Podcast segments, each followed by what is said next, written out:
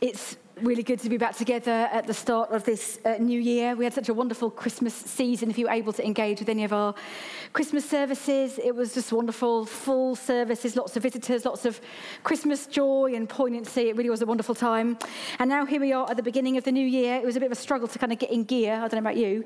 Uh, at the beginning of the new year, but here we are at the start of this new year together as God's family. And what I want to do this morning is to build on the passage that Tabitha introduced us to as she relaunched the children's groups this morning. Good to hear the new names and uh, the new vision. And she's been inspired by Psalm 1, as we've heard. And actually, it's really important, I think, for us as adults to hear and to, to cheer on all that's happening for our kids and our youth. We have a, a deliberate and intentional leaning in and investing in the next generation here at CBC. And we hope that every single one of us can pray about that and champion that. And Psalm 1 is such a brilliant New Year psalm in any event. So I'd like us all to dive into it together at the beginning of this new year and spend a bit of time in it. And along with Tabitha, I'm thinking about this theme of being rooted out of Psalm 1. So grab a Bible, open your Bible, um, and we'll read Psalm 1 together again now. And we'll read the whole Psalm, six verses. Blessed is the one who does not walk in step with the wicked, or stand in the way that sinners take, or sits in the company of mockers, but whose delight is in the law of the Lord, and who meditates on his law day and night. That person is like a tree planted by streams of water, which yields its fruit in season, and whose leaf does not wither. Whatever they do prospers. Not so the wicked. They are like chaff that the wind blows away. Therefore, the wicked will not stand in the judgment, nor sinners in the assembly of the righteous. For the Lord watches over the way of the righteous, but the way of the wicked leads to destruction. Psalm 1.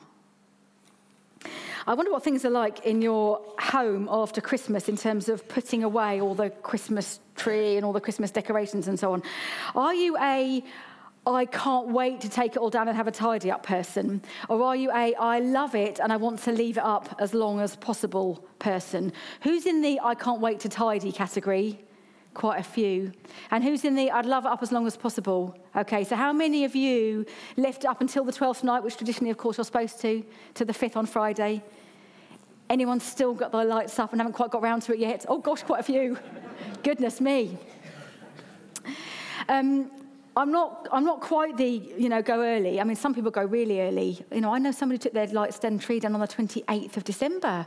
I mean, that's still like leftover turkey territory, isn't it? I don't know if any of you are in that category. I'm not that bad. But as it gets towards the 1st of January, there's a, there's a bit of me that's kind of itching to clear up. Um, my family, not so much, me more so. After the kind of Christmas explosion, I want to tidy, I want to clear out the clutter. Now, I love all of the Christmas stuff, but actually, I was quite glad to pack the decorations away and have a good clean round. Make sure my children's presents all had a home, and my lounge suddenly looks twice the size again when you take the tree out of it. There's something therapeutic, I think, about clearing away the clutter and making some space. And at the beginning of a new year, I think there's something spiritually therapeutic about clearing away the clutter as well. Chance to take stock and to tidy some things away in order to make space for other things that you want to be there. One of the things that David says in this very first psalm is that there are some things for us to let go of. There are some things for us to ditch and some things to take up, which will be spiritually therapeutic for us and to enable us to be rooted and in the right place to see us flourish throughout this year.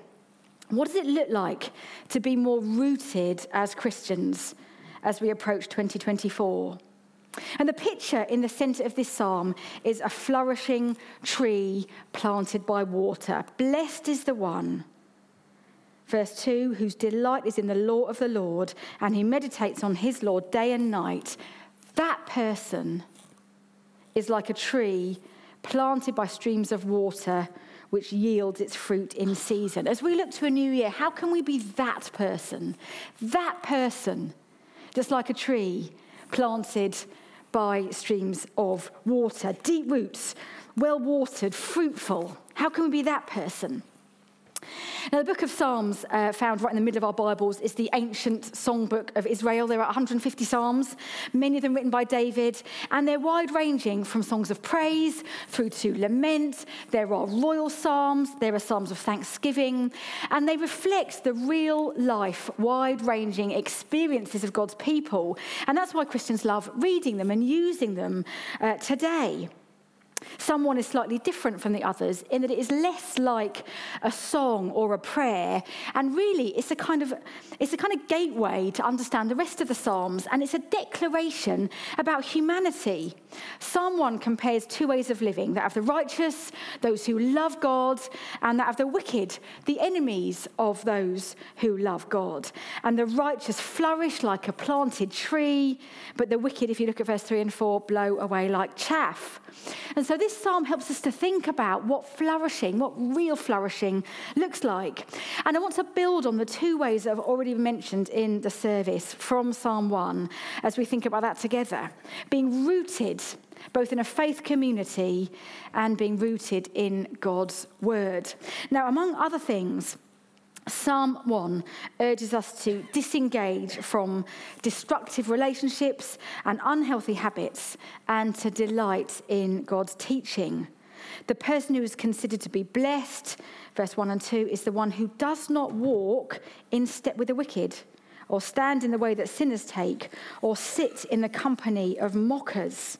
That's what David said. Blessed is the one who is careful about who they spend time with.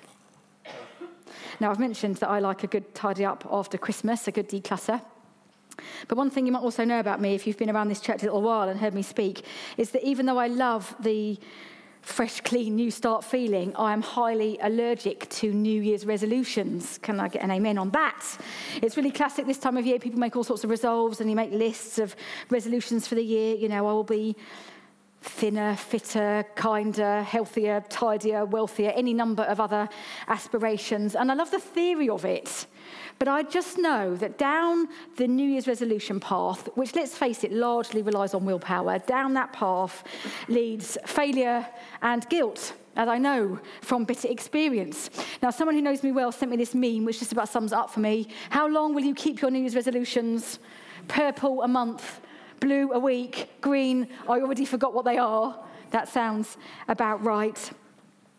Now, that doesn't mean that I don't think we should be looking at ourselves and see what direction our, our, lives are taking. I'm, I'm really for that.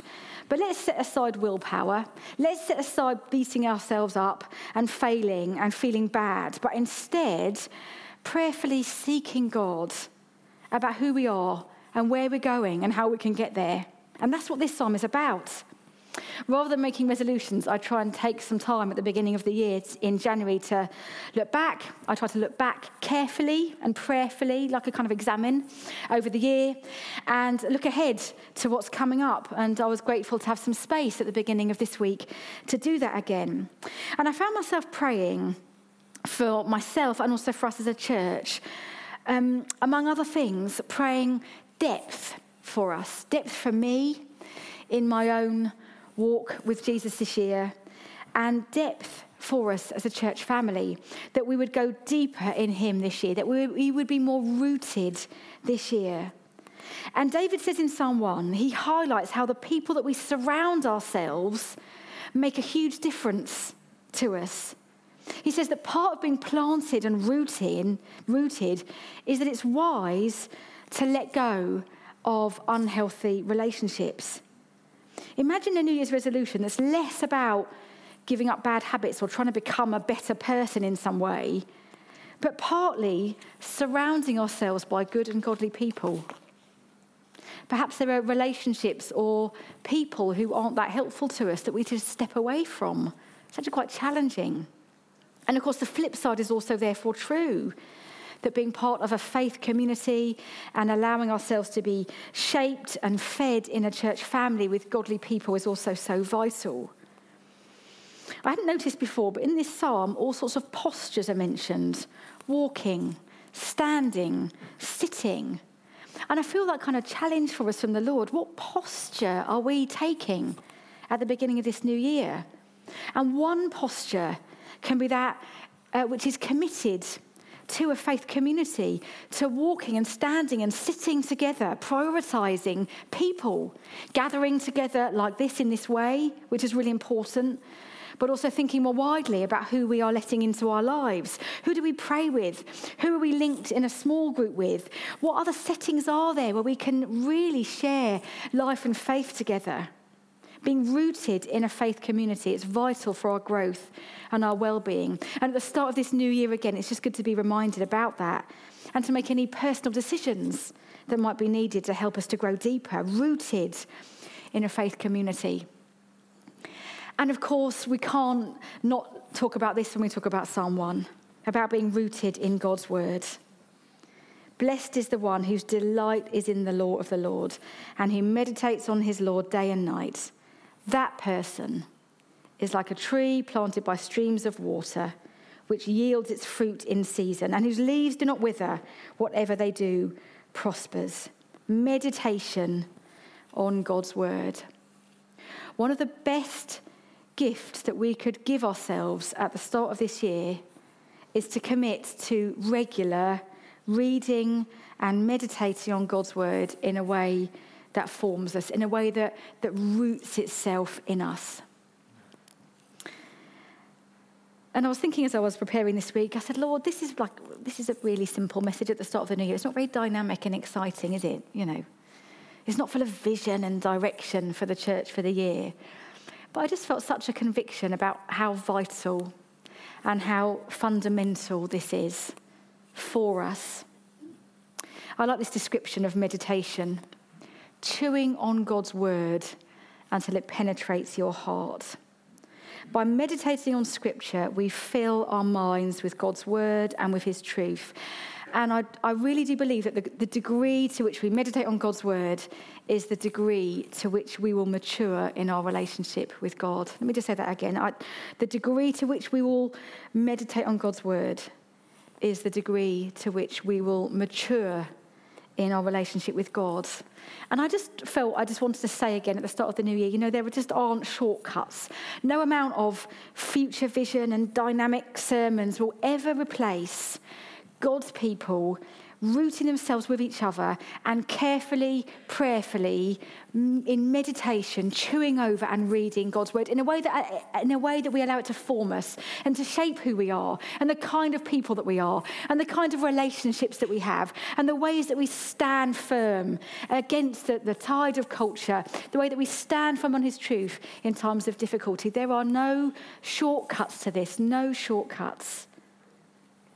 Meditation is more important than ever because we have been so malformed by a culture that doesn't do this. The way we typically live in our culture is marked by skimming and speed reading and scrolling. We don't live in a meditation culture, really, do we? We live in a speed reading, scrolling culture. Scrolling on our phones, skimming articles just to kind of find the main point watching reels of just a few seconds, browsing through streaming channels on our TV, trying to find something to watch. Our culture works against us on this, so we have to be quite deliberate. Now, actually, in some ways, we do know how to meditate because we do meditate already in other ways. Let's say you get a, a precious letter or a card from, from somebody very, very dear to you, and you read it and you pore over every word because it's so important and try to understand the tone and get behind the words and what they mean. You read and digest and reread. I got a particularly encouraging email from somebody in the church family a few days ago, and you know, I read it five times. It, it did my heart good as I read this email and just digested some of the um, love that was within it. I meditated, I guess. Meditating on God's word is so formative and it's so important, and it's easy not to do it. Psalm 1 talks about allowing the Bible to form us and to deepen us, where we can encounter the living God who's speaking to us through Scripture. In another psalm, in Psalm 19, David says this of God's word, uh, Psalm 19, verses 7 and 8 The law of the Lord is perfect, refreshing the soul. The statutes of the Lord are trustworthy, making wise the simple. The precepts of the Lord are right, giving joy to the heart. The commands of the Lord are radiant, giving light to the eyes. How precious God's word was for David, and how it should be for us too. And I'd love just to remind us and encourage us not willpower, not failure, not guilt, not just another resolution, but forming the habit, making the good decision to get into God's word in a deeper way than we currently are, whatever that might mean for us. This will honestly be better than any other goal you may have made. And not just to read it, but to be formed from it, to meditate of it, over it, to chew it, to pray it.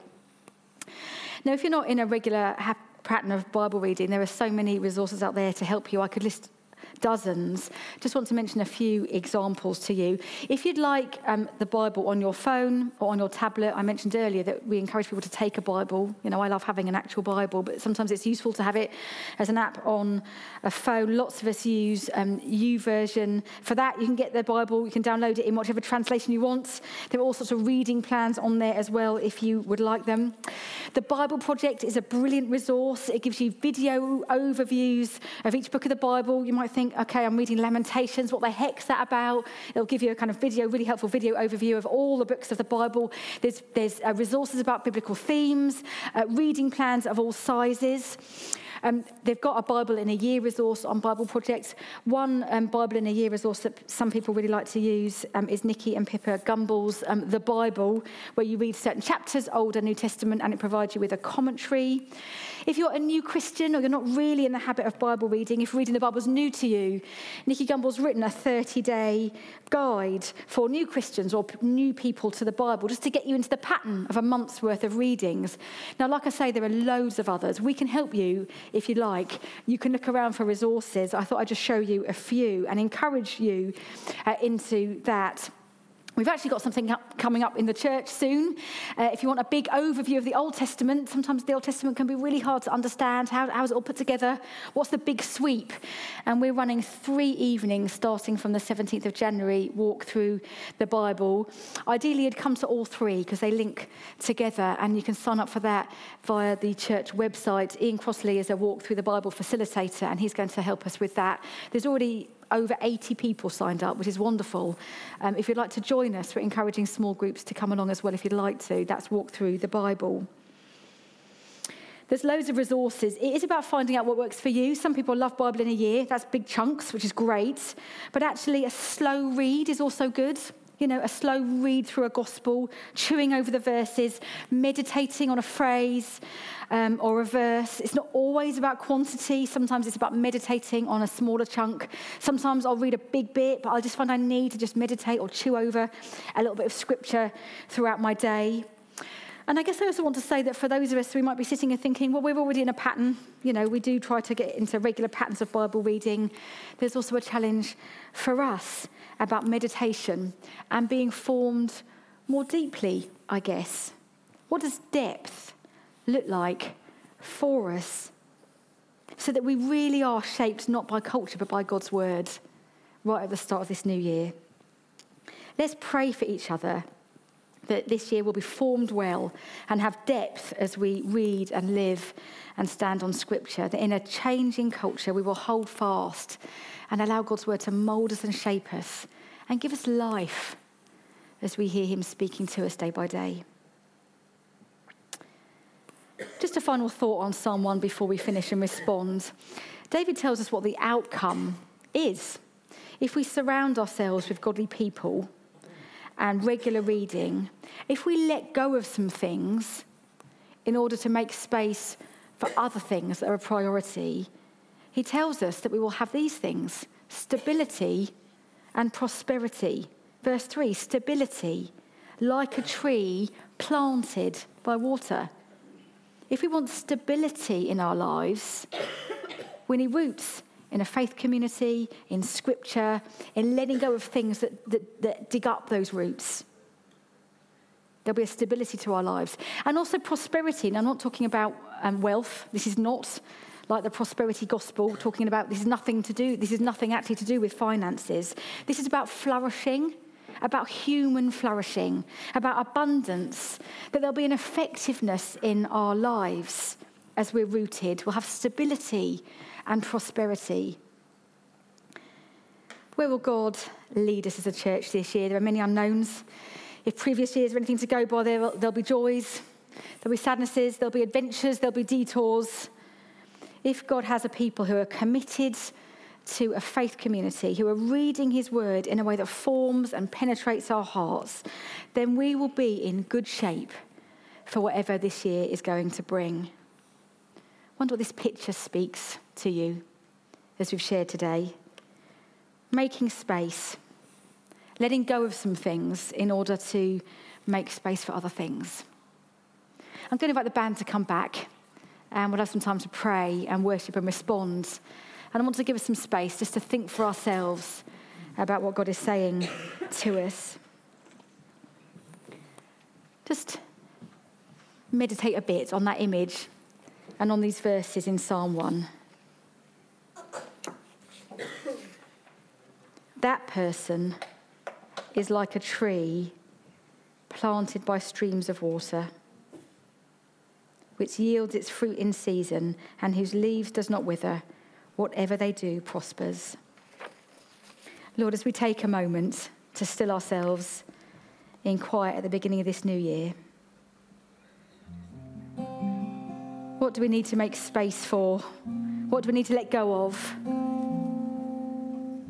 in order to take up and make space for other things?